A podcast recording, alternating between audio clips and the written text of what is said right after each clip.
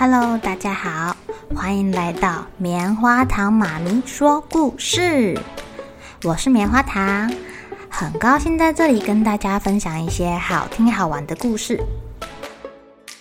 每个礼拜五啊，棉花糖妈咪会跟大家讲一系列的原创故事，这次要跟大家讲的是身体大公司，要告诉大家我们厉害的身体是怎么运作的哟，千万不要错过了。也欢迎小朋友在听完故事后把你想到的画面给画下来，棉花糖妈咪会把它放在粉丝专页上面，让更多小朋友可以分享你的创意哦。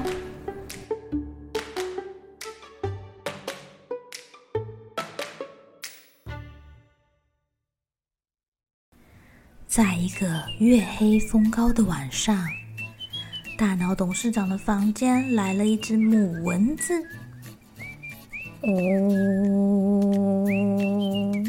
我这里有嫩嫩的皮肤，让我来饱餐一顿吧。哦，蚊子停在大脑董事长露在被子外面的小胖腿上，呵呵呵呵，先打个洞，吐一点口水，再来，嘻嘻嘻。哎呀，反正我只要吸它一点点的血，呼呼呼呼呼呼呼呼。蚊子吸得饱嘟嘟的飞走了。血小板员工在公司巡逻的时候，赫然发现公司的墙被打了一个小洞，他们正想冲过去填补的时候，发现墙外注入了一种会让血小板们想睡觉的东西，叫做抗凝血蛋白。这种抗凝血化合物啊，让血小板们无法手牵手的把洞口给堵上，血液从洞口被偷吸了一点点走。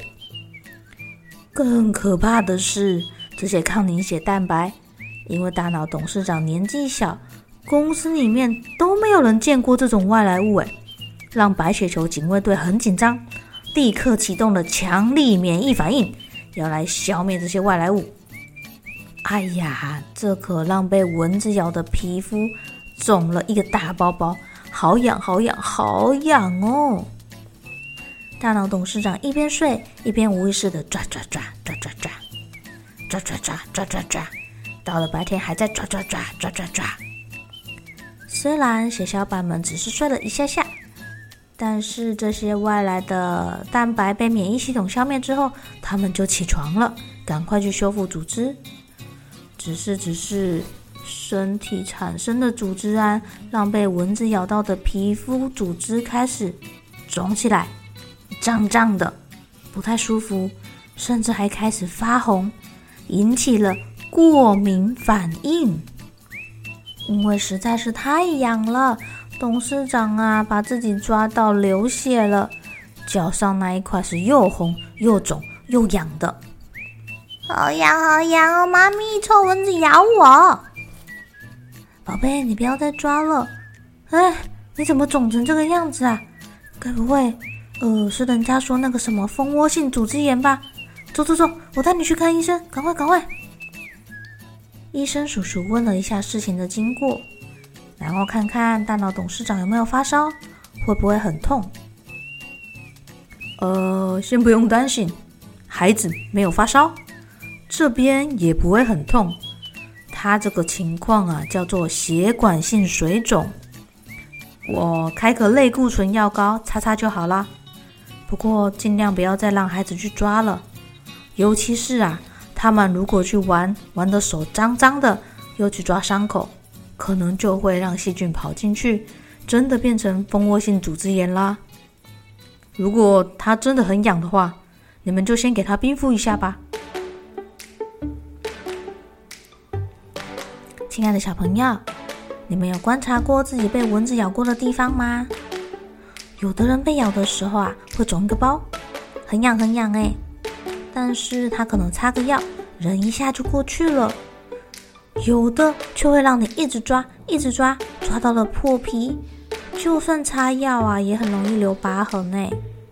像我们家的小朋友被同一只蚊子咬，泡泡哥哥大概就肿个一包，抓抓痒，露露弟弟就是那种会抓到流血、留疤痕，甚至起小水泡的那一种哎。为什么会这样呢？是因为小朋友的免疫系统还没有发育完全。